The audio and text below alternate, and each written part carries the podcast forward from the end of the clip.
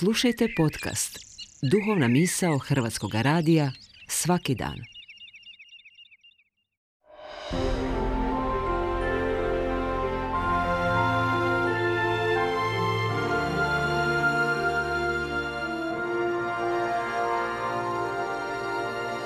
Duhovna misao.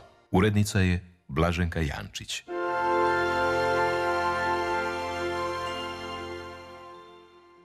Govori vam Tomislav Glavnik.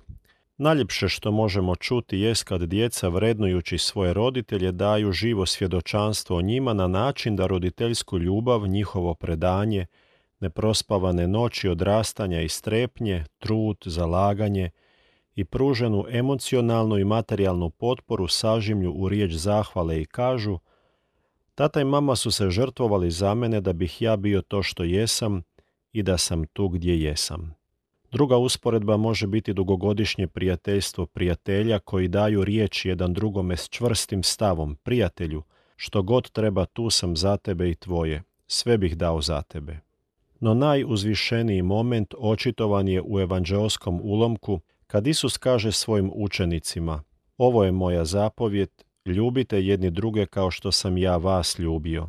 Veće ljubavi nitko nema od ove da tko život svoj položi za svoje prijatelje. Vi ste prijatelji moji ako činite što vam zapovjedam.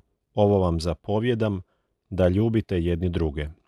Isus nije ostao na svojim riječima budući da nam je poznato kako je završio svoj ovozemni život, mučen, raspet i ubijen na najstrašnijem mučilu križa. S križa je uputio dodatnu poruku, poruku praštanja prema svojim mučiteljima i tako u najdramatičnijem času svoga života ostao vjeran svemu što je za života propovjedao. Nož srž svega opet je žrtva života, neodjeljiva od iskrene i nepodijeljene ljubavi prema nama. Majka i otac žrtvuju se za svoju djecu, prijatelji se žrtvuju za svoje prijatelje, Krist se žrtvovao za cijeli ljudski rod i simbol njegove žrtve je križ. Ne križ kao religijski simbol, nego univerzalni znak za svaku i najmanju žrtvu koju netko čini iz ljubavi za drugoga, odnosno za svoga bližnjega.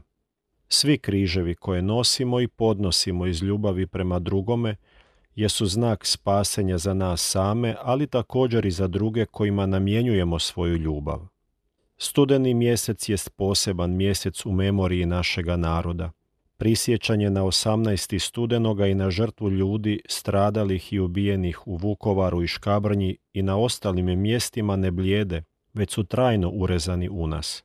Ono što im dugujemo jest naša trajna zahvalnost jer na njihovoj žrtvi života raste naš život. U žrtvi Vukovaraca i Škabrnjana je samo prijegor, požrtvovnost u kojoj smo svi kao zajednica ostvarili više ciljeve – ideale za vrijednosti na kojima se gradi dom, domovina i dobiva sloboda. Zemlja Hrvatska u kojoj živimo nije tek nečija domovina, koja se slučajno ovdje našla, već je stvorena na žrtvi malih ljudi koji su živjeli za ideale božanske i ljudske, nadajući se da će ti ideali donijeti obilno dobro našoj djeci, mladima, supružnicima, rodbini, prijateljima i starijima. Što nam preostaje nakon danih žrtava nego pogled u budućnost s dubokom i velikom odgovornošću prema izgubljenim i nestalim životima koji neka nam budu opomena za svaki najmanji pokušaj odlaska na put koji nije u istini i koji bi nas kao narod odveo u laž. Ostaje jedno. Ne izgubiti nadu i smisao u trajnu borbu za vrijednosti dobra, posebno na tragu one Isusove, jedno vam zapovjedam, ljubite jedni druge kao što sam ja ljubio vas.